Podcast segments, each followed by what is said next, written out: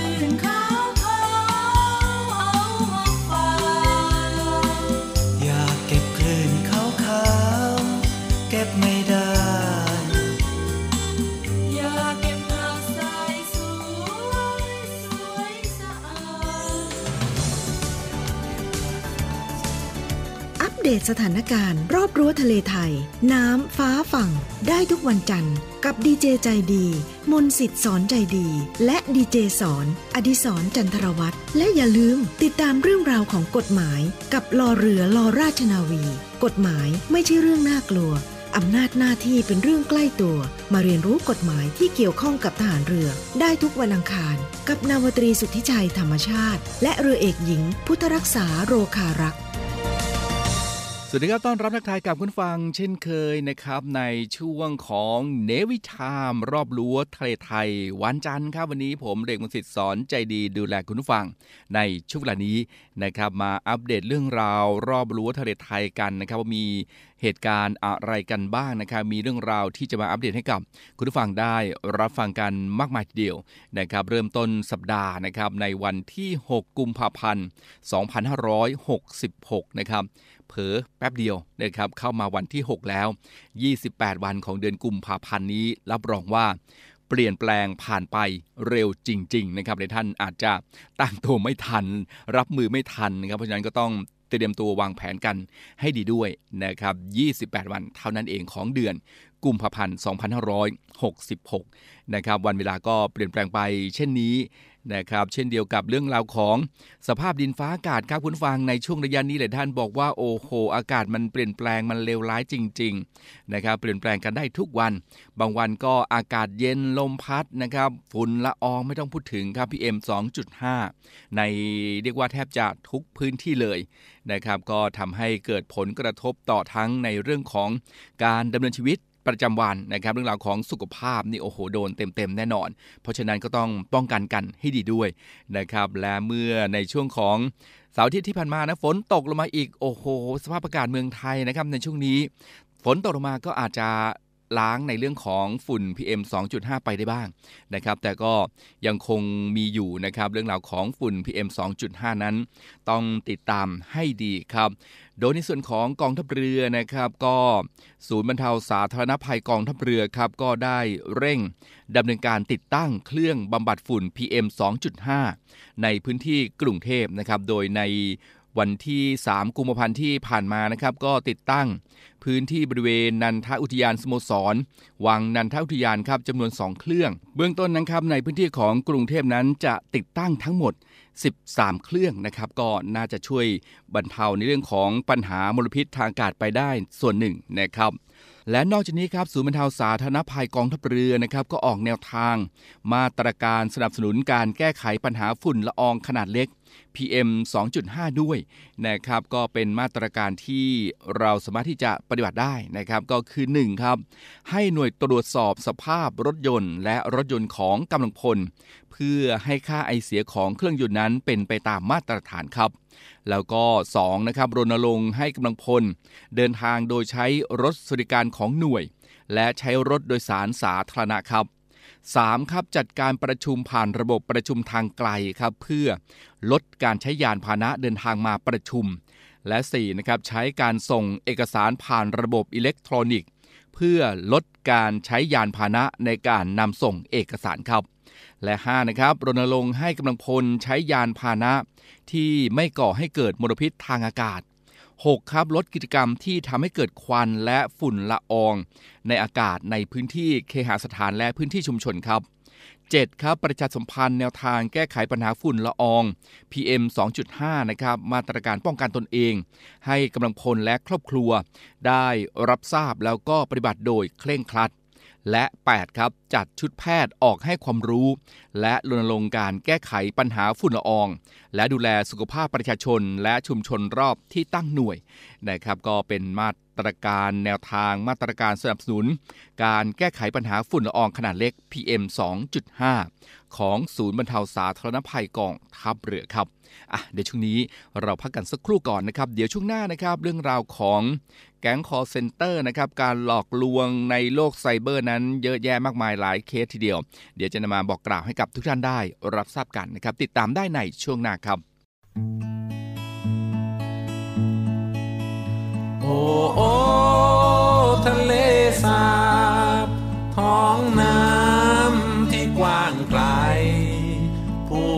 นชายฝั่งอาศัย พึ่งพาทะเลสาบทะเล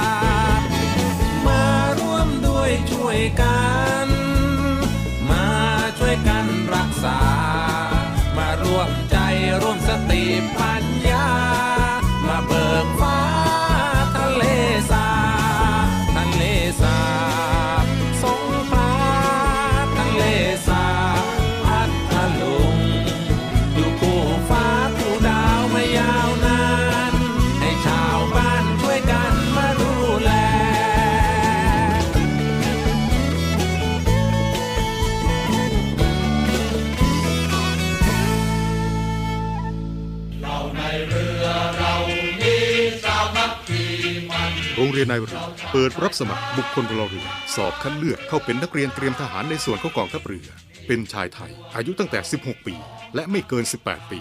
สำเร็จการศึกษาชั้นมัธยมศึกษาชั้นปีที่ 4 หรือเทียบเท่า โดยเปิดรับสมัครตั้งแต่ 1 กุมภาพันธ์ ถึง 28 กุมภาพันธ์ 2566 สามารถสมัครได้ทางอินเทอร์เน็ตเพียงช่องทางเดียว ที่เว็บไซต์โรงเรียนนายเรือ www.admission-rtna.net หรือ www.rtna.ac.th หรือเว็บไซต์กองทัพเรือ www.navy.mi.th ติดต่อสอบถามรายละเอียดเพิ่มเติม หมายเลขโทรศัพท์ 0 2 4 7 5 3 9 9 5 และ 0 2 4 7 5 7 4 3 5 ในวันและเวลาราชการ โรงเรียนนายเรือเป็นแหล่งผลิตนายทหารเรือ อันเป็นรากแก้วของกองทัพเรือ มาร่วมเป็นส่วนหนึ่งของกองทัพเรือ ร่วมเครือนาวีจักยนต์ปฐพีไพศาล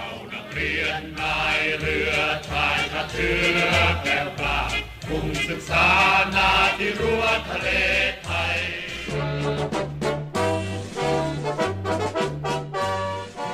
อเชิญร่วมบริจาคด้วยการซื้อเสื้อ Navy Love Dog and Cat เพื่อหารายได้สมทบทุนเข้ากองทุนศูนย์ดูแลสุนัขจรจัดของกองทัพเรือ คณะอนุกรรมการจัดหารายได้และบริหารเงินกองทุน คณะกรรมการบริหารจัดการศูนย์ดูแลสุนัขจรจัดของกองทัพเรือ ได้จัดทำเสื้อยืดคอกลม Navy Love Dog and Cat จำหน่ายตัวละ 299 บาท เพื่อหารายได้สมทบทุนเข้ากองทุนศูนย์ดูแลสุนัขจรจัดของกองทัพเรือ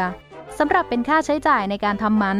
ค่ารักษาพยาบาล ยาป้องกันโรค และอาหารเสริมให้กับศูนย์ดูแลสุนัขจรจัดของกองทัพเรือทั้ง 3 แห่งได้แก่ ศูนย์ดูแลสุนัขจรจัดกองเรือยุทธการ ศูนย์ดูแลสุนัขจรจัดหน่วยบัญชาการนาวิกโยธิน และศูนย์ดูแลสุนัขจรจัดหน่วยบัญชาการต่อสู้อากาศยานและรักษาฝั่ง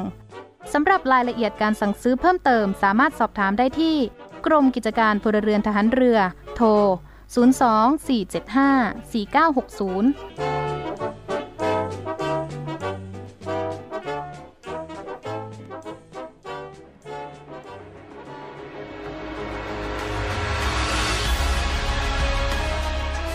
การรักษาผลประโยชน์ของชาติทางทะเลหรือสอนชน เป็นนกลไกศูนย์กลางบูรณาการการปฏิบัติการร่วมกับ 7 หน่วยงานประกอบด้วย กองทัพเรือ กรมเจ้าท่า กรมประมง กรมสุรากากร กรมทรัพยากรทางทะเลและชายฝั่งตำรวจน้ำและกรมสวัสดิการและคุ้มครองแรงงาน มาร่วมเป็นส่วนหนึ่งในการพิทักษ์รักษาผลประโยชน์ของชาติทางทะเล หรือประโยชน์อื่นใดในเขตทางทะเล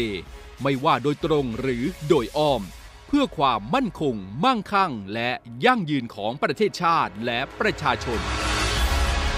พบเห็นเหตุด่วนเหตุร้ายภัยทางทะเล โทร 1465 สายด่วนสอนชน 1465 สายด่วนสอนชนกลับเข้ามาในช่วงนี้นะครับ คุณฟังมาดูเรื่องราวของ โจรออนไลน์นะครับหรือว่าในพวกของแก๊งคอลเซ็นเตอร์หลอกลวงต่างๆ ในโลกออนไลน์นั้นโอ้โหมากมายทีเดียวนะครับ หลายท่านก็ระวังตัวดีอยู่แล้วนะครับแต่ว่าด้วยความอาจจะพลาดไปนิดนึงนะครับทำให้ต้อง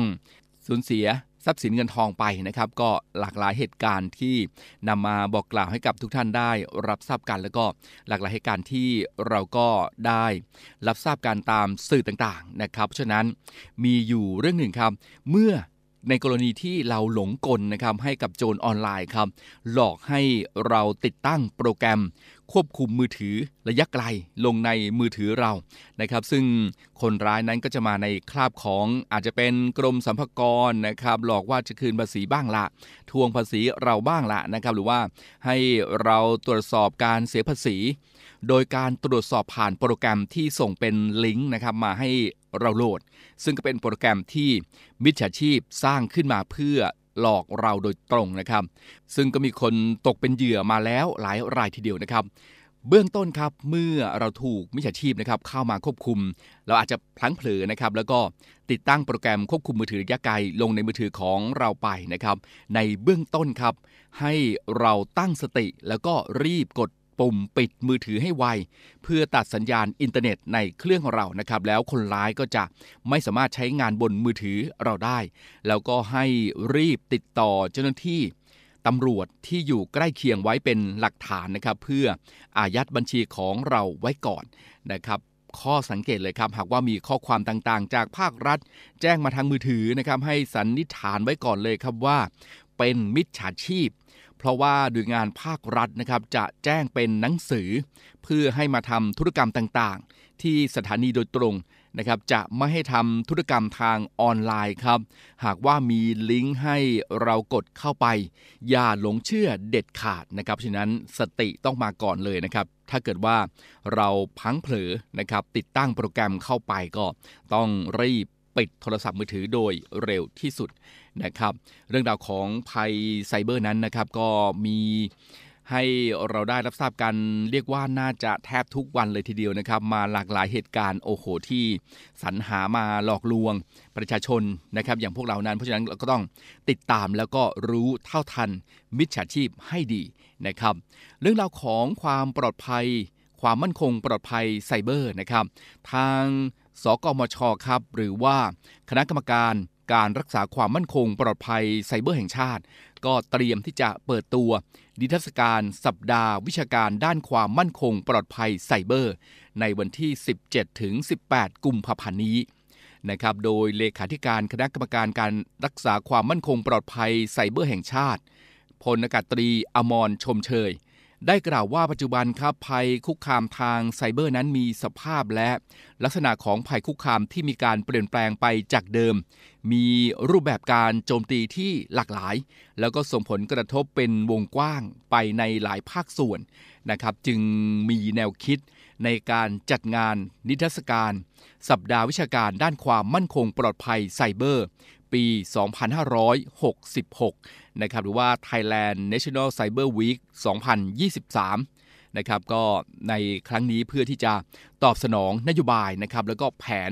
ว่าด้วยการรักษาความมั่นคงปลอดภัยไซเบอร์ โดยมีเป้าหมายแล้วก็แนวทางในการที่จะบูรณาการการจัดการนะครับสร้างมาตรการและก็กลไก ในการรักษาความมั่นคงปลอดภัยไซเบอร์ของประเทศครับ โดยมีนโยบายเน้นให้มีความแตกต่าง จากการจัดงานที่ผ่านมาทุกครั้ง ด้วยคำขวัญครับ Secure Your Cyber Secure Your Future นะครับการปกป้องโลกไซเบอร์ ก็เป็นการปกป้องอนาคตของคุณด้วยเช่นกัน อีกทั้งให้หน่วยงานสกมชนะครับหรือว่าคณะกรรมการการรักษาความมั่นคงปลอดภัยไซเบอร์แห่งชาตินะครับ สกมช ให้เผยแพร่และก็สื่อสาร เพื่อให้เกิดความรู้ความเข้าใจด้วยภาษาที่ง่ายนะครับ และก็ตรงประเด็นสำหรับทุกกลุ่มเป้าหมาย ไม่ว่าจะเป็นหน่วยงานทั้งภาครัฐ เอกชนนักวิชาการ สถาบันการศึกษา และก็ภาคประชาสังคม ถึงภัยคุกคามด้านไซเบอร์ ที่มีการโจมตีในทุกรูปแบบ แล้วก็มีผลกระทบกับเศรษฐกิจและสังคมโดยรวมของประเทศนะครับ รวมถึงจะได้ร่วมกันบูรณาการความรู้ และใช้ประโยชน์จากงานในครั้งนี้ให้มากที่สุดครับ เพื่อเป็นการปกป้องตนเองและต่อยอด ธุรกิจด้านความมั่นคงปลอดภัยไซเบอร์ พร้อมทั้งสร้างขีดความสามารถของผู้ประกอบการและหน่วยงานต่างๆ ทุกภาคส่วน ในการแข่งขันกับต่างประเทศและภัยคุกคามในอนาคตต่อไปนะครับ โดยสำนักงานคณะกรรมการการรักษาความมั่นคงปลอดภัยไซเบอร์แห่งชาติ ก็จับมือกับหน่วยงานพันธมิตรครับจัดให้มีการแสดงนิทรรศการผลงาน งานวิจัยและผลิตภัณฑ์ ด้านความมั่นคงปลอดภัยไซเบอร์ โดยบริษัทสตาร์ทอัพ นิสิตนักศึกษาจากมหาวิทยาลัย และสถาบันการศึกษาของไทยนะครับ การให้คำปรึกษา ด้านความมั่นคงปลอดภัยไซเบอร์ พร้อมกับการประชุมสัมมนาครับ โดยวิทยากรผู้ทรงคุณวุฒิจากทั้งในและก็ต่างประเทศ พร้อมด้วยการนำเสนอความก้าวหน้าด้านเทคโนโลยี ความมั่นคงปลอดภัยจากบริษัท และหน่วยงานชั้นนำทั้งในและต่างประเทศมากกว่า 80 บริษัทนะครับรวมถึงการเจรจา ธุรกิจ ระหว่างเจ้าของผลิตภัณฑ์ บริการและก็บริษัทที่สนใจนำผลิตภัณฑ์ บริการมาจัดจำหน่ายให้แก่ธุรกิจ และบุคคลทั่วไปนะครับ ซึ่งก็จะได้พบกับมิติใหม่ของมหกรรมรับสมัครงานด้านความมั่นคงปลอดภัยไซเบอร์ครับเปิดโอกาส ในการสมัครงานแบบไร้ข้อจำกัด กับองค์กรที่มีคุณภาพ หน่วยงานภาครัฐ และบริษัทเอกชนชั้นนำนะครับที่จะเปิดบูธรับสมัครงานรวมกว่า 10 รายทีเดียวนะครับโดยจะมีหัวข้อสัมมนานะครับเพื่ออัปเดตแนวโน้มตลาดแรงงานด้าน Cyber Security ของไทยนะครับไขข้อข้องใจว่าสายงานด้านไหนที่กำลังขาดแคลน และเป็นที่ต้องการของตลาดทั้ง นักศึกษาที่จบใหม่นะครับแล้วก็ผู้ที่มีประสบการณ์ใบรับรอง และทักษะสำคัญใดที่ควรมี เพื่อให้เป็นที่สนใจของเหล่า HR รวมถึงร่วมฟังการเสวนาและแชร์ประสบการณ์กับเหล่าบริษัทไอทีชั้นนำและสถาบันฝึกอบรม และออกใบรับรองระดับโลกนะครับกิจกรรมที่สำคัญที่ไม่ควรพลาดนะครับ Live Hacking Demo ครับแอปดูดเงิน และเจาะระบบองค์กรขนาดใหญ่ ชมการ Live Hacking Demo นะครับลองเป็นเหยื่อแอปดูดเงิน เพื่อถอดรหัสโจรครับ และเจาะช่องโหว่ระบบ Active Directory ขององค์กรขนาดใหญ่ สัมผัสกับประสบการณ์พร้อมเรียนรู้พื้นฐานการเจาะระบบ และการตรวจสอบความมั่นคงปลอดภัย เบื้องต้นนะครับจากหนึ่งในผู้เชี่ยวชาญอันดับต้นๆของไทยครับ เปิดโอกาสสำหรับก้าวแรกสู่สาย Offensive Security นะครับแล้วก็ร่วมสนุกในเกมการแข่งขันทำโจทย์ตะลุยด่านด้าน Cyber Security ชิงรางวัลรวมมูลค่ากว่า 1 0 0 0 0 บาททีเดียวครับ พร้อมรับประกาศนียบัตรจากสกมช แล้วก็จะเปิดเวทีให้บริษัทสตาร์ทอัพและสถาบันการศึกษานะครับนำผลการวิจัยแล้วก็ผลิตภัณฑ์ มานำเสนอโดยไม่เสียค่าใช้จ่ายอีกด้วยครับ ซึ่งทุกหน่วย จะได้มีโอกาสแลกเปลี่ยนองค์ความรู้ และประสบการณ์ในด้านเทคโนโลยี และการรักษาความมั่นคงปลอดภัยไซเบอร์ รวมถึงส่งเสริมการสร้างความตระหนักรู้ตื่นตัว เห็นความสำคัญในด้านการรักษาความมั่นคงปลอดภัยไซเบอร์นะครับเพิ่มขีดความสามารถ ให้กับทุกภาคส่วนครับในการป้องกัน ตนเองจากภัยคุกคามไซเบอร์ และส่งเสริมผู้ประกอบการในการแข่งขัน และสร้างโอกาสในการเผยแพร่ผลิตภัณฑ์ที่เกี่ยวข้องกับ เทคโนโลยีด้านการรักษาความมั่นคงปลอดภัยไซเบอร์อีกด้วยนะครับถือว่าเป็นอีกหนึ่งสัปดาห์ที่มีเรื่องราวที่น่าสนใจทีเดียวนะครับ 17-18 กุมภาพันธ์นี้ครับกับนิทรรศการสัปดาห์วิชาการด้านความมั่นคง ปลอดภัยไซเบอร์ของ สกมชนะครับคณะกรรมการ การรักษาความมั่นคง ปลอดภัยไซเบอร์แห่งชาติ ก็ต้องติดตามกันให้ดีด้วยนะครับหลายเรื่องราวที่น่าสนใจทั้งนั้นเลยนะครับ ก็ไปกันในวันที่ 17 และ 18 กุมภาพันธ์นี้ครับ ไม่เอาของฝากแค่อยากให้พ่อกลับมากองทัพเรือได้จัดตั้งกองทุนน้ำใจไทย เพื่อผู้เสียสละในจังหวัดชายแดนภาคใต้และพื้นที่รับผิดชอบกองทัพเรือ เพื่อช่วยเหลือกำลังพลกองทัพเรือและครอบครัวที่เสียชีวิต หรือบาดเจ็บทุพพลภาพจากการปฏิบัติหน้าที่ ขอเชิญร่วมบริจาคเงินสมทบทุนช่วยเหลือได้ที่ ธนาคารทหารไทย ธนชาติจำกัดมหาชน หมายเลขบัญชี 115ขีด2ขีด17087ขีด2ชื่อบัญชีกองทุนน้ำใจไทยเพื่อผู้เสียสละในจังหวัดชายแดนภาคใต้ และพื้นที่รับผิดชอบกองทัพเรือ สอบถามรายละเอียดได้ที่ กรมสวัสดิการทหารเรือ 02475 5414 แต่ถ้าวันใดพอเหลือกลับไปเพียงร่างกายนี้ รับรู้เถิดนะคนดี ชีวิตพอนี้ รักหนูที่สุดเอาละครับมาย้ำเตือนนะครับ ใครที่มองหางานต่างประเทศต้องเช็คให้ดีเลยนะครับ ระวังโดนมิจฉาชีพหลอกจัดหางานต่างประเทศ หลังทั่วโลกเปิดประเทศปลดล็อกโควิด -19 นะครับโดยทางตำรวจก็ย้ำให้ตรวจสอบข้อมูลก่อนหางานครับ โดยพฤติกรรมของกลุ่มมิจฉาชีพหลอกจัดหางานต่างประเทศก็จะมีนะครับ ก็จะมีดังนี้ครับ มีการประกาศรับสมัครคนไปทำงานต่างประเทศ ผ่านช่องทาง Facebook แล้วก็จะเชิญผู้เสียหายเข้ากลุ่มไลน์นะครับ มีการปลอมเอกสารสำคัญ ออกใบเสร็จรับเงินปลอมครับเพื่อสร้างความน่าเชื่อถือ เมื่อผู้เสียหายทุกคนโอนเงินครบก็เชิดเงินหนีเลยนะครับนี่ก็คือในส่วนของพฤติกรรมต่างๆ เหล่านี้นะครับก็ขอย้ำเตือนคนทางงานนะครับอย่าลงเชื่อ ผู้ที่ชักชวนไปทำงานต่างประเทศครับโดยเฉพาะการสมัครผ่านทาง Facebook แล้วก็ Line นะครับโดยยอมจ่ายเงินให้ไปทั้งๆทที่ ยังไม่ได้ตรวจสอบข้อเท็จจริงอย่างรอบคอบนะครับและเมื่อผู้เสียหาย โอนเงินให้ไปแล้ว มิจฉาชีพก็จะปิดบัญชีหลบหนีไปเลยเพื่อ ป้องกันการถูกหลอกลวง และก็เสี่ยงต่อการถูกจับกลุ่มดำเนินคดีครับ ก็ขอให้ไปทำงานอย่างถูกต้องตามกฎหมายกันดีกว่านะครับ สอบถามข้อมูลได้ที่สำนักงงานจัดหางานจังหวัดทุกจังหวัดเลยครับ แล้วก็สำนักงงานจัดหางาน กรุงเทพมหานครพื้นที่1ถึง10หรือที่กองทะเบียนจัดหางานกลางและคุ้มครอง คนหางาน กรมการจัดหางานนะครับที่หมายเลขโทรศัพท์ก็ 022456763 นะครับ 022456763 หรือสายด่วนจัดหางานครับ 1694 นะครับ 1694 ครับ ก็ขอขอบคุณที่มาจากตำรวจสอบสวนกลางนะครับนำมาย้ำเตือนให้กับท่านที่อาจจะกำลังหางานทำในต่างประเทศกันอยู่ ก็ต้องระวังให้ดีด้วยนะครับ ไปกันที่ DSI บ้างครับ แจ้งถึงลูกค้าที่ถูกรางวัลกับกองสลากพัด ต้องมารับใบจริงนำไปขึ้นเงินเอง ไม่มีโทรแจ้งนะครับ ป้องกันมิจฉาชีพครับ รองอธิบดีกรมสอบสวน คดีพิเศษครับ หรือว่า DSI นะครับ พันตำรวจตรียุทธนาแพรดำนะครับก็เข้าตรวจสอบความเรียบร้อยของสลากกินแบ่งรัฐบาลครับงวดวันที่1กุมภาพันธ์นะครับที่ผ่านมาที่สำนักงงานกองสลากพัดเพื่อสร้างความเชื่อมั่นให้กับลูกค้า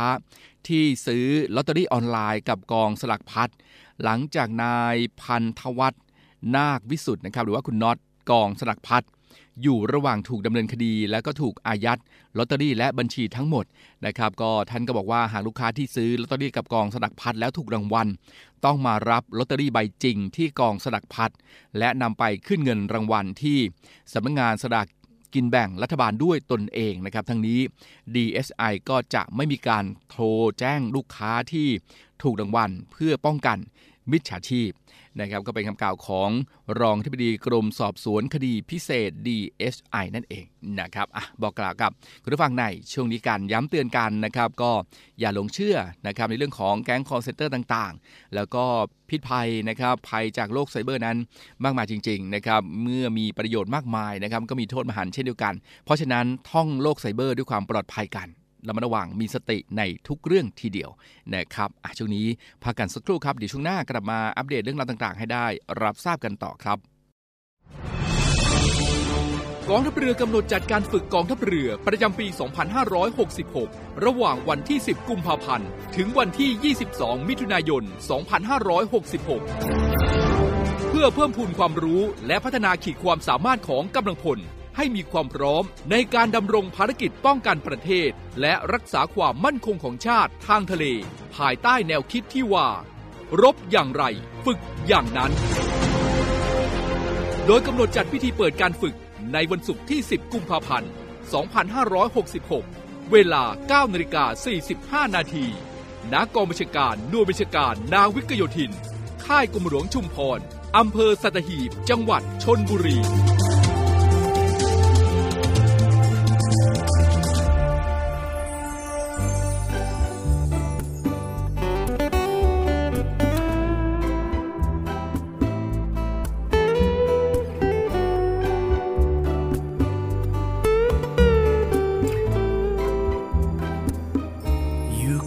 พื้นฝั่ง ห่างจากคนรักที่ยังอยู่ไกล ยิ่งนานยิ่งเหงาใจ เธอเป็นย่างไรที่รัก อยู่บนพื้นฝั่ง ห่างไกลเธอนะ คิดถึงกันบึงไหม อยู่ในแดนสุดแสนไกล คิดถึงฉันบึงไหมที่รัก แม้เจอฝนพัดกระหน่ำผ่านใดนั้นเพราะฉันมีเธอ เสร็จเมื่อไรจะรีบกลับไปหาเธอ สบายดีไหมเธอที่รัก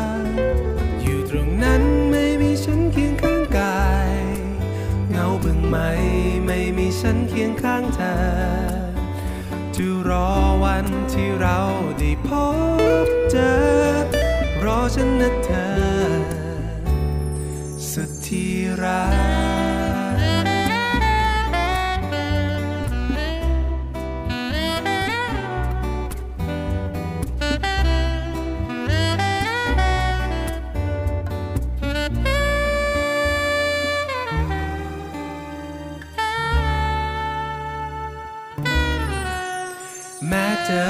นพัดกระนำผ่านใดนั้นเพราะฉันมีเธอ เสร็จเมื่อไรจะรีบกลับไปหาเธอ สบายดีไหมเธอที่รัก อยู่ตรงนั้นไม่มีฉันเคียงข้างกาย เงาบึงไหมไม่มีฉันเคียงข้างเธอ จะรอวันที่เราได้พบ รอฉันนะเธอ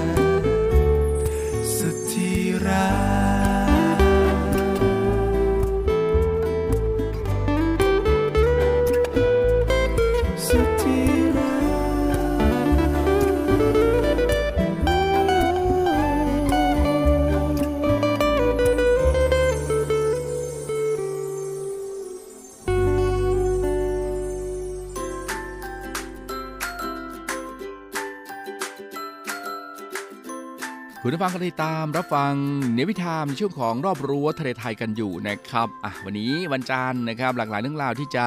อัปเดตให้ได้รับทราบกัน เช่นเคยครับ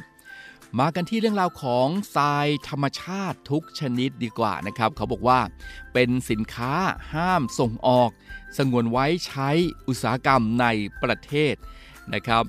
นางสาวรัชดาธนาดิเลกครับรองโฆษก ประจำสำนักนายกรัฐมนตรีครับก็เปิดเผยหลังการประชุมคณะรัฐมนตรีนะครับเมื่อวันที่ 31 มกราคมที่ผ่านมาครับว่า คณะรัฐมนตรีนะครับอนุมัติร่างประกาศกระทรวงพาณิชย์ เรื่องกำหนดให้ทรายเป็นสินค้าที่ต้องห้าม ในการส่งออกไปนอกราชอาณาจักรพศตามที่กระทรวงพาณิชย์เสนอนะครับเพื่อเป็นการสงวนทรายซึ่งเป็นทรัพยากรธรรมชาติที่สำคัญไว้ใช้กับอุตสาหกรรมในประเทศครับ ซึ่งร่างประกาศกระทรวงพาณิชย์ ฉบับนี้นะครับก็มีสาระสำคัญ เป็นการปรับปรุงมาตรการควบคุมการส่งออกทรายและ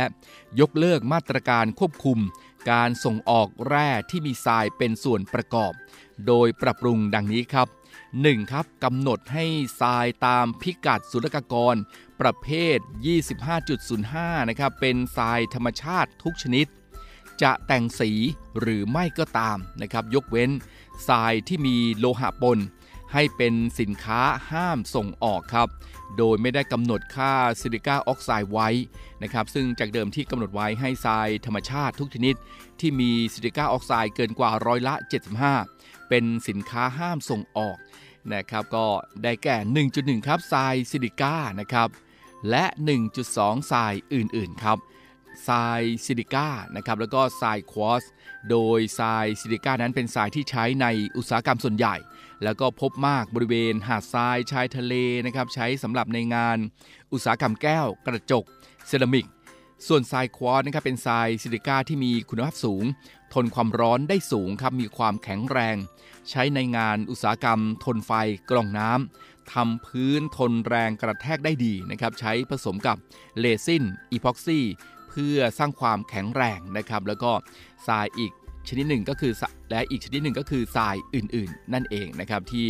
กำหนดให้ทรายตามพิกัดศุลกากร ประเภท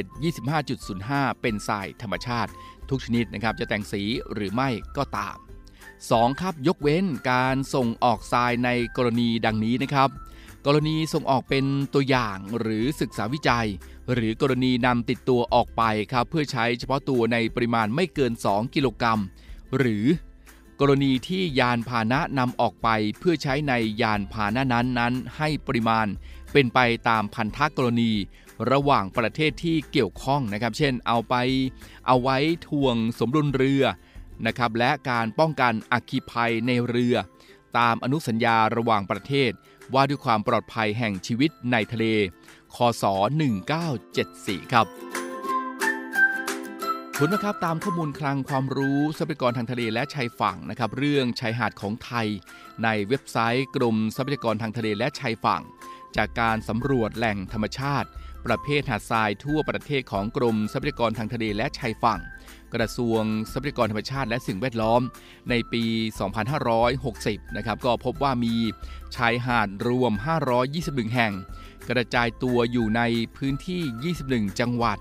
โดยอยู่ทางฝั่งอ่าวไทยนะครับ 360 แห่งครับ แบ่งเป็นชายหาดที่อยู่ในเขตอุทยานแห่งชาติ กรมอุทยานแห่งชาติสัตว์ป่าและพันธุ์พืชนะครับ 49 แห่งอยู่ในความรับผิดชอบของหน่วยงานอื่น ๆ นะครับ เช่นท้องถิ่น กองทัพเรือและส่วนราชการอื่น ๆ อีก 311 แห่งสำหรับข้อมูลชายหาด ฝั่งทะเลอันดามันนะครับพบว่ามีชายหาด 161 แห่ง อยู่ในเขตอุทยานแห่งชาติ 78 แห่ง นอกเขตอุทยานแห่งชาติ 83 แห่งนะครับก็เป็นข้อมูลทางความรู้ ทรัพยากรทางทะเลและชายฝั่งนะครับเรื่องชายหาดของไทย ในเว็บไซต์กรมทรัพยากรทางทะเลและชายฝั่งครับ ในส่วนของประโยชน์ของชายหาดครับคุณฟัง หาดทรายนั้นมีคุณประโยชน์ต่อมนุษย์มากมายทีเดียวนะครับ ทั้งชุมชนชายฝั่งที่ใช้ประโยชน์โดยตรง และประชาชนห่างไกลที่เดินทางมาใช้ประโยชน์ คุณค่าของหาดทรายนะครับ ทั้งนี้ก็สรุปประโยชน์ของชายหาดออกมาได้ดังนี้นะครับหนึ่งเลยครับเป็นกำแพงกันคลื่น ตามธรรมชาติทำให้แผ่นดินบนฝั่งมีความมั่นคงครับ 2. ครับเป็นแหล่งประกอบอาชีพประมงพื้นบ้านนะครับ เช่นการเก็บหอย การจับสัตว์น้ำที่อาศัยบริเวณหาดทราย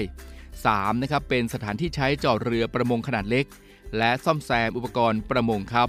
4. ครับเป็นแหล่งพักผ่อนหย่อนใจของครอบครัวญาติมิตร เป็นสนามเด็กเล่นของเด็กๆ ในชุมชนด้วยนะครับ 5. ครับเป็นแหล่งสืบทอดประเพณีและวัฒนธรรมครับ เช่น การชักพระนะครับการลอยเคราะห์ลงทะเลครับ 6. ครับเป็นแหล่งสร้างรายได้ของท้องถิ่น จากธุรกิจการค้าขายริมหาดทราย แล้วก็เป็นสถานที่พักผ่อนของผู้มาเยือนนะครับ และ 7 ครับระบบนิเวศรอยต่อระหว่างบกและน้ำเป็นแหล่งอาศัยของสิ่งมีชีวิต ที่อาศัยอยู่บนทรายแล้วก็ฝังตัวอยู่ในทรายนะครับ ไม่ว่าจะเป็นปูหอยและนอกจากนี้นะครับหาดทรายยังเป็นพื้นฐานของห่วงโซ่อาหารครับ เช่น ลูกปลาลูกกลุ้งเพลียง แล้วก็เป็นแหล่งอนุบาลของสัตว์น้ำวัยอ่อนหลายชนิด ไม่ว่าจะเป็นเต่าทะเลนะครับแมงดาทะเลครับ และนอกจากนี้นะครับ8นะครับยังเป็นแหล่งหาอาหารและที่พักของนกอพยพในฤดูหนาวนะครับซึ่งการสูญเสียหาดทรายอาจส่งผลถึงวงจรชีวิตของนกบางชนิดด้วยนะครับฉะนั้น หาดทรายจึงเป็นรอยต่อที่เชื่อมโยงชีวิตมากมายนะครับเป็นสมบัติของทุกคน และเป็นสมบัติของโลกครับ ก็เป็นข้อมูลคลังความรู้จากกรมทรัพยากรทางทะเลและชายฝั่ง เกี่ยวกับเรื่องราวของหาดในประเทศไทยนะครับ ก็นำมาบอกกล่าวกับคุณผู้ฟังได้รับทราบการในช่วงของรอบรั้วทะเลไทยนะครับ ในช่วงของเนวิทามรอบรั้วทะเลไทยครับ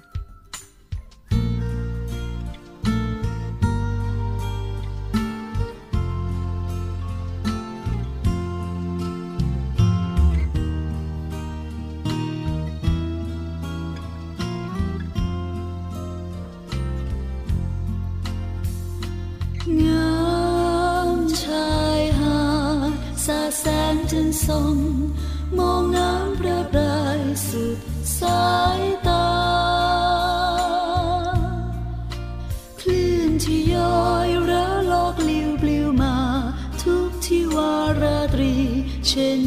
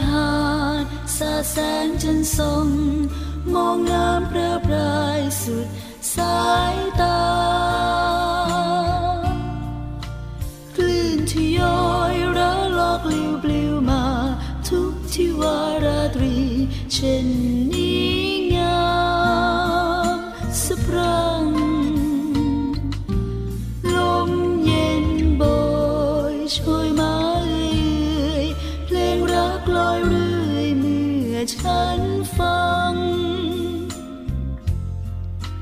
ชื่อนุราฟ้าไรเมฆมาบัง นกทะเลคืนรังส่งสองเนียงคลา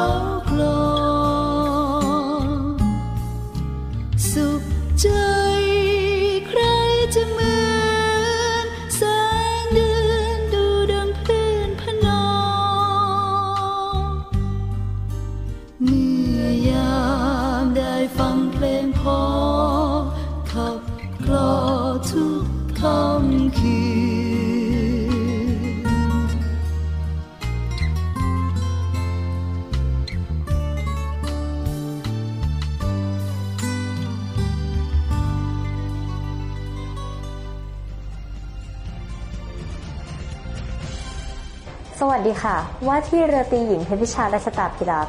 ขอสรุปสถานการณ์ความมั่นคงทางทะเลค่ะ รองผู้บัญชาการทหารเรือมาเลเซีย ขึ้นดำรงตำแหน่ง ผู้บัญชาการทหารเรือมาเลเซียคนใหม่ เมื่อ 27 มกราคม 2566 มีรายงานว่าพลเรือโทดาโตอับดุลรามันอายอบรองผู้บัญชาการทหารเรือมาเลเซีย ได้รับการประดับยศพลเรือเอก และได้รับการแต่งตั้งให้ขึ้นดำรงตำแหน่งผู้บัญชาการทหารเรือมาเลเซียคนใหม่ ต่อจากพลเรือเอก ตันเซอรีโมฮัมหมัด เรซาบินโมฮัมหมัดซานีที่จะเกษียณอายุราชการในสิงหาคม 2566 ทั้งนี้พลเรือเอกดาโตอับดุลรามันอายอบเคยดำรงตำแหน่งที่สำคัญอาทิ ผู้บัญชาการกองเรือดำน้ำ รองหัวหน้าคณะผู้สังเกตการนานาชาติในมินดาเนา ผู้บัญชาการภาคทหารเรือที่สองผู้บัญชาการกองเรือภาคตะวันออก และรองผู้บัญชาการทหารเรือมาเลเซีย นาวิกโยธินสหรัฐ ออกเอกสาร Training and Education 2030 เพื่อเตรียมรับมือกับความขัดแย้งรูปแบบใหม่ เมื่อ 25 มกราคม 2566 มีรายงานว่า นาวิกโยธินสหรัฐ ออกเอกสารยุทธศาสตร์การฝึกและศึกษา Training and Education 2030 ที่มุ่งเน้นการใช้เทคโนโลยีเพื่อเตรียมรับมือกับความขัดแย้งรูปแบบใหม่ ภายในปี 2573 สำหรับกำลังพลนาวิกโยธินสหรัฐ เพื่อสอบรับกับการให้ความสำคัญ กับพื้นที่ปฏิบัติการที่เปลี่ยนแปลงไปจากพื้นที่ตะวันออกกลาง เป็นภูมิภาคอินโดแปซิฟิกโดยจะทดแทนการฝึกแบบเดิม ด้วยการฝึกที่ต้องใช้การวิเคราะห์ เชิงวิพากษ์มากขึ้น เพื่อให้กำลังพลนาวิกโยธินสหรัฐรุ่นใหม่ ได้ฝึกการตัดสินใจในสนามรบมากขึ้น รวมถึงเตรียมความพร้อมที่จะเป็นผู้นำในอนาคต กองกำลังป้องกันตนเองทางทะเลญี่ปุ่น และกองทัพเรือสหรัฐทำการฝึกส่งกำลังบำรุงทางทะเล รหัส Interchangeable Logistics Exercise 2023 ครั้งที่ 1 กองกำลังป้องกันตนเองทางทะเลญี่ปุ่น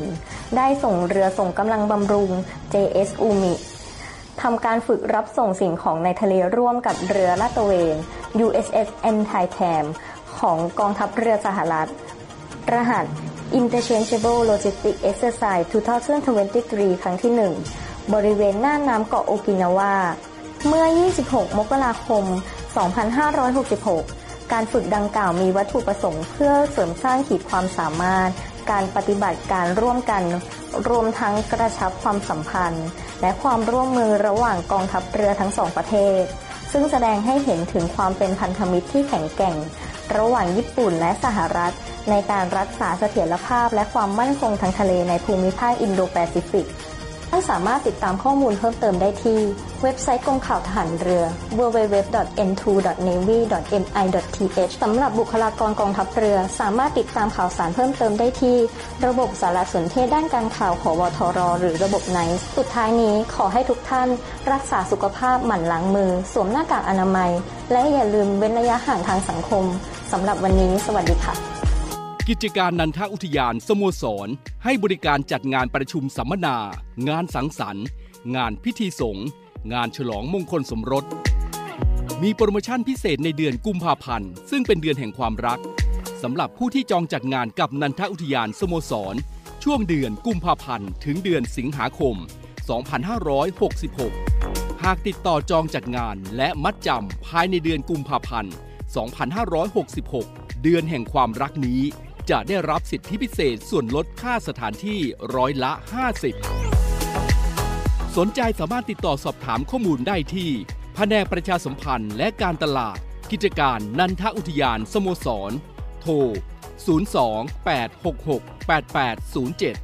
และ 02-475-3232กิจการนันทอุทยานสโมสร บริการโดยทีมงานมืออาชีพ ที่จะให้การบริการกับท่านด้วยความประทับใจ สะดวก สบาย ครบถ้วน ประหยัด และคุ้มค่า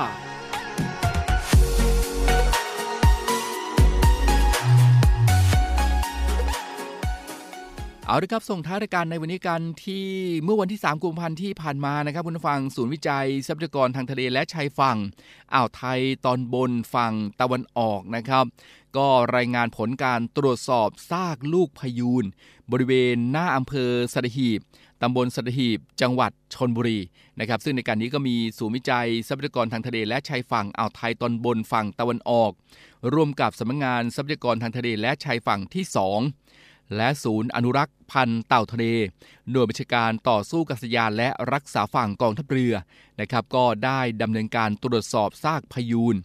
ณชายหาดหน้าที่ว่าการอำเภอสัตหีบ จังหวัดชนบุรีครับ แล้วก็ได้ดำเนินการผ่าชนสูตรซากครับ โดย สัตวแพทย์ ศูนย์วิจัยทรัพยากรทางทะเลและชายฝั่ง อ่าวไทยฝั่งตะวันออก ที่ศูนย์วิจัย สวทอ จังหวัดระยองนะครับ ซึ่งผลการชนสูตรซากครับก็คือ เป็นลูกพยูนเพศผู้ความยาว 127 เซนติเมตร น้ำหนักประมาณ 25 กิโลกรัม มีอายุไม่เกิน 1 ปี สภาพภายนอกนะครับ พบบาดแผลที่เกิด หลังการตายบริเวณอกและหน้าท้อง ไม่พบบาดแผลรุนแรงภายนอก พบการช้ำรุนแรงที่ชั้นผนังกล้ามเนื้อด้านซ้าย ผนังช่องอกด้านขวา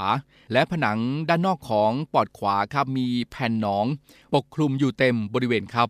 ทางเดินอาหารนะครับพบอาหารประเภทหญ้าทะเลเล็กน้อย โดยผลการชันสูตรสอดคล้องกับภาพทางรังสี วิทยาคอมพิวเตอร์นะครับพบการบาดเจ็บ และรอยร้าวบริเวณซี่โครงด้านซ้ายส่วนท้ายซึ่งก็ได้รับการอนุเคราะห์การทำรังสีโดยโรงพยาบาลแกลงจังหวัดระยองครับ ข้อสันนิษฐานการเสียชีวิตนะครับคาดว่าพยูนได้รับการกระแทกทำให้เกิดการบาดเจ็บ เกิดหนองในช่องปอด มีอาการป่วยจนส่งผลต่อการกินอาหาร และเสียชีวิตในที่สุดครับ ซึ่งทั้งนี้นะครับสัตวแพทย์ก็ทำการเก็บทั้งนี้ครับสัตวแพทย์นะครับก็ทำการเก็บตัวอย่างทางพันธุกรรม เนื้อเยื่ออวัยวะต่างๆ เพื่อศึกษาความสัมพันธ์กับพยูนเพศเมียที่เสียชีวิตก่อนนี้ และก็จะ และจะรายงานให้ทราบต่อไปนะครับแหมก็ถือว่าเป็นเรื่องที่น่าเสียใจทีเดียวนะครับ พยูนที่อำเภอสัตหีบนะครับจังหวัดชนบุรีก็เสียชีวิตนะครับเชื่อว่า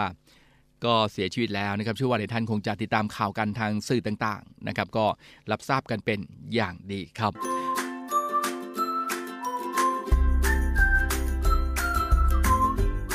ศูนย์บรรเทาสาธารณภัยกองทัพเรือออกแนวทางมาตรการสนับสนุนการแก้ไขปัญหาฝุ่นละอองขนาดเล็ก PM 2.5 1. ให้หน่วยตรวจสอบสภาพรถยนต์ และรถยนต์ของกำลังพล เพื่อให้ค่าไอเสียของเครื่องยนต์เป็นไปตามมาตรฐาน 2. รณรงค์ให้กำลังพลเดินทางโดยใช้รถสวัสดิการของหน่วย และใช้รถโดยสารสาธารณะ 3. จัดการประชุมผ่านระบบประชุมทางไกล เพื่อลดการใช้ยานพาหนะเดินทางมาประชุม 4. ใช้การส่งเอกสารผ่านระบบอิเล็กทรอนิกส์ เพื่อลดการใช้ยานพาหนะในการนำส่งเอกสาร 5. รณรงค์ให้กำลังพลใช้ยานพาหนะที่ไม่ก่อให้เกิดมลพิษทางอากาศ 6. ลดกิจกรรมที่ทำให้เกิดควันและฝุ่นละอองในอากาศ ในพื้นที่เคหสถาน และพื้นที่ชุมชน 7. ประชาสัมพันธ์แนวทางแก้ไขปัญหาฝุ่น PM 2.5 มาตรการป้องกันตนเองให้กำลังพลและครอบครัวได้รับทราบและปฏิบัติโดยเคร่งครัด 8. จัดชุดแพทย์ออกให้ความรู้ และรณรงค์แก้ไขปัญหาฝุ่นละออง และดูแลสุขภาพประชาชนและชุมชนรอบที่ตั้งหน่วยเอาละครับคุณผู้ชมครับในวิถามช่วงของรอบรั้ไทยไทยในวันนี้หมดเวลาแล้วนะครับ ยังไงก็ ฝากทุกท่านนะครับดูแลสุขภาพกันด้วย จริง ๆ แล้วก็อยากจะไปดูแลสุขภาพให้ทุกท่านเลยนะครับเพราะฉะนั้นในช่วงของอากาศเปลี่ยนอย่างนี้นะครับมีฝนนะครับมีฝุ่น แล้วก็มีอากาศเย็นๆกันด้วยนะครับก็จะเปลี่ยนผ่านเข้าสู่ฤดูร้อนยังไงก็ดูแลรักษาสุขภาพกันด้วยนะครับสภาพอากาศอย่างนี้ที่ทำให้ร่างกายเรานั้นอาจจะเจ็บไข้ได้ป่วยได้นะเพราะฉะนั้นก็เสริมสร้างภูมิต้านทานให้กับร่างกาย ตลอดเวลาเลยนะครับออกกำลังกายการด้วยนะครับและที่สำคัญโควิดในทีนั้นยังอยู่นะครับป้องกันกันด้วยละกัน ห่วงใยคุณผู้ฟังทุกทุกท่านเลยครับเอาละครับวันนี้หมดเวลาแล้วนะครับ เดี๋ยวพรุ่งนี้นะครับติดตามเรื่องราวของกฎหมายกับ ลอเรือลอราชนาวีนะครับเรื่องราวของกฎหมายไม่ใช่เรื่องที่น่ากลัวนะครับจะเป็นเรื่องที่เราทุกคนต้องเรียนรู้ติดตามได้ในช่วงของเนวิทามลอเรือลอราชนาวีในเช้าวันพรุ่งนี้ วันนี้รอบรั้วทะเลไทยนะครับหมดเวลาแล้วลากันเวลาเพียงเท่านี้พบกันใหม่โอกาสหน้าครับ สวัสดีครับ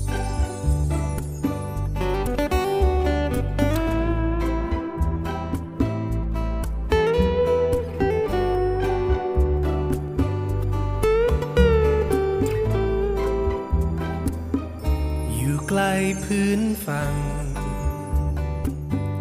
ห่างจากคนรักที่ยังอยู่ไกล ยิ่งนานยิ่งเหงาใจ เธอเป็นย่งไร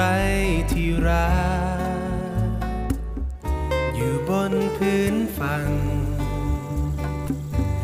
ห่างไกลเธอนะคิดถึงกันบ้างไหม ในแดนสุดแสนไกล คิดถึงฉันบ้างไหมที่รัก แม้เจอฝนพัดกระหน่ำผ่านใดนั้นเพราะฉันมีเธอ เสร็จเมื่อไรจะรีบกลับไปหาเธอ สบายดีไหมเธอที่รัก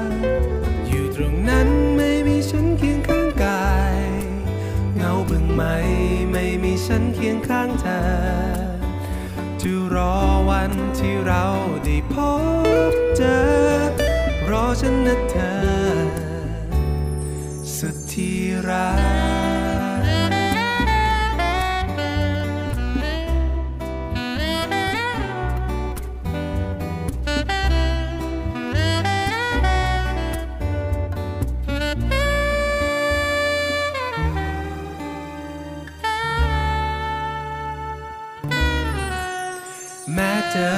นพัดกระหน่ำผ่านใดนั้นเพราะฉันมีเธอ เสร็จเมื่อไรจะรีบกลับไปหาเธอ สบายดีไหมเธอที่รัก อยู่ตรงนั้นไม่มีฉันเคียงข้างกาย เงาบึงไหมไม่มีฉันเคียงข้างเธอจะรอวันที่เราได้พบ รอฉันนะเธอสุดที่รัก